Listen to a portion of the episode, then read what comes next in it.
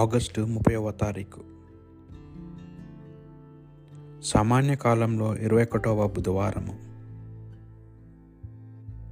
మొదటి పట్టణము పుణిత పౌలు గారు థెస్సలోనికా ప్రజలకు రాసిన మొదటి లేఖ, 2వ అధ్యాయము 9 నుండి 13 వచనముల వరకు. సోదరులారా, మేము ఎట్లు కృషి చేసిన శ్రమించితమో మీకు జ్ఞాపకమే కదా. మీకు ఎట్టి శ్రమను కలిగింపకుండాటకై మేము రేయింబవులు పనిచేసి మీకు దేవుని సువార్తను ప్రకటించితిమి. విశ్వాసులైన మీ పట్ల మేము ఎట్లు పరిశుద్ధముగా, నీతిగా, నిందారహితముగా ప్రవర్తించితమో అందుకు మీరే మాకు సాక్షులు. అట్లే దేవుడును సాక్షి. తండ్రి పిల్లలను ఎట్లా చూచునో అట్లే మీలో ప్రతి వ్యక్తిని మేము చూచితిమని మీకు తెలియను. మేము మీలో ప్రతి వానిని హెచ్చరించితిమి, ప్రోత్సహించితిమి.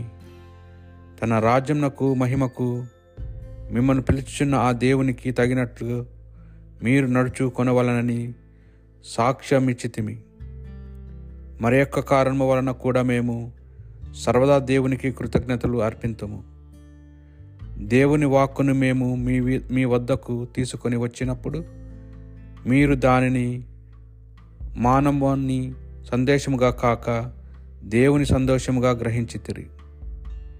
వాస్తవముగా విశ్వాసులైన మీ అందు ఆ వాక్కు దైవ కార్యసిద్ధి జరుపుచున్నది. ఇది ప్రభువాక్.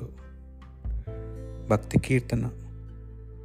ప్రభు, నీవు నన్ను పరిశీలించి తెలుసుకొని ఉన్నావు. నేను నిన్ను తప్పించుకొని ఎక్కడికి పోగలను? నీ సమక్షము నుండి ఎచ్చటికి పారిపోగలను? నేను గగనముకు ఎక్కిపోయినచో నీవు అచ్చట ఉందువు, పాతాళము పరుండి ఉన్నచో అచ్చట నుందువు. ప్రభు, నీవు నన్ను పరిశీలించి తెలుసుకొని ఉన్నావు. నేను వేకువ రెక్కలు కట్టుకొని సముద్ర దిగంతములలో నివసించిన నీ వచ్చట నీ చేతితో నన్ను నడిపింతువు, నీ కుడి చేతితో నన్ను ఆదుకొందువు. ప్రభు, నీవు నన్ను పరిశీలించి తెలుసుకొని ఉన్నావు. నేను చీకటి నన్ను కప్పివేయవలనని, నా చుట్టూనున్న వెలుతురు చీకటిగా మారవలను అని కోరుకున్నాను. చీకటి నీకు చీకటి కాజాలదు.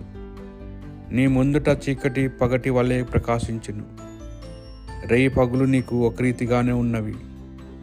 ప్రభు, నీవు నన్ను పరిశీలించి తెలుసుకొని ఉన్నావు. పుణితమత్తయ్య గారు రాసిన సువార్త సువిశేషంలోని భాగము, 23వ అధ్యాయము 27 నుండి 32 వచనముల వరకు. అయ్యో కపట భక్తులైన ధర్మశాస్త్ర బోధకులారా, పరిసయ్యులారా, మీరు సున్నము కొట్టిన సమాధి వల్లే ఉన్నారు. అది బయటకు అందముగా ఉన్న లోపల మృత ఎముకలతో, దుర్గంధ పదార్థముతో నిండి ఉన్నట్లు అట్లే మీరు బయటకు నీతి మంతుల వలె కనబడినను లోపల కపటముతో కలుషితమై ఉండి ఉన్నారు.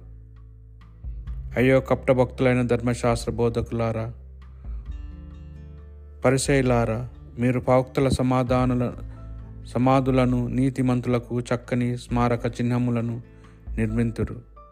మా పితరుల కాలమందు మేము జీవించిన ఎడల ప్రవక్తలను చంపుటలో మేము వారితో భాగస్థులమై ఉండేది వారము కాము అని మీరు చెప్పుదురు.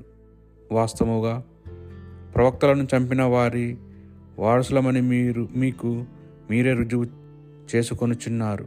కావున మీ పూర్వులు ప్రారంభించిన పనిని పూర్తి చేయుడు. ఇది క్రీస్తు సువిశేషము.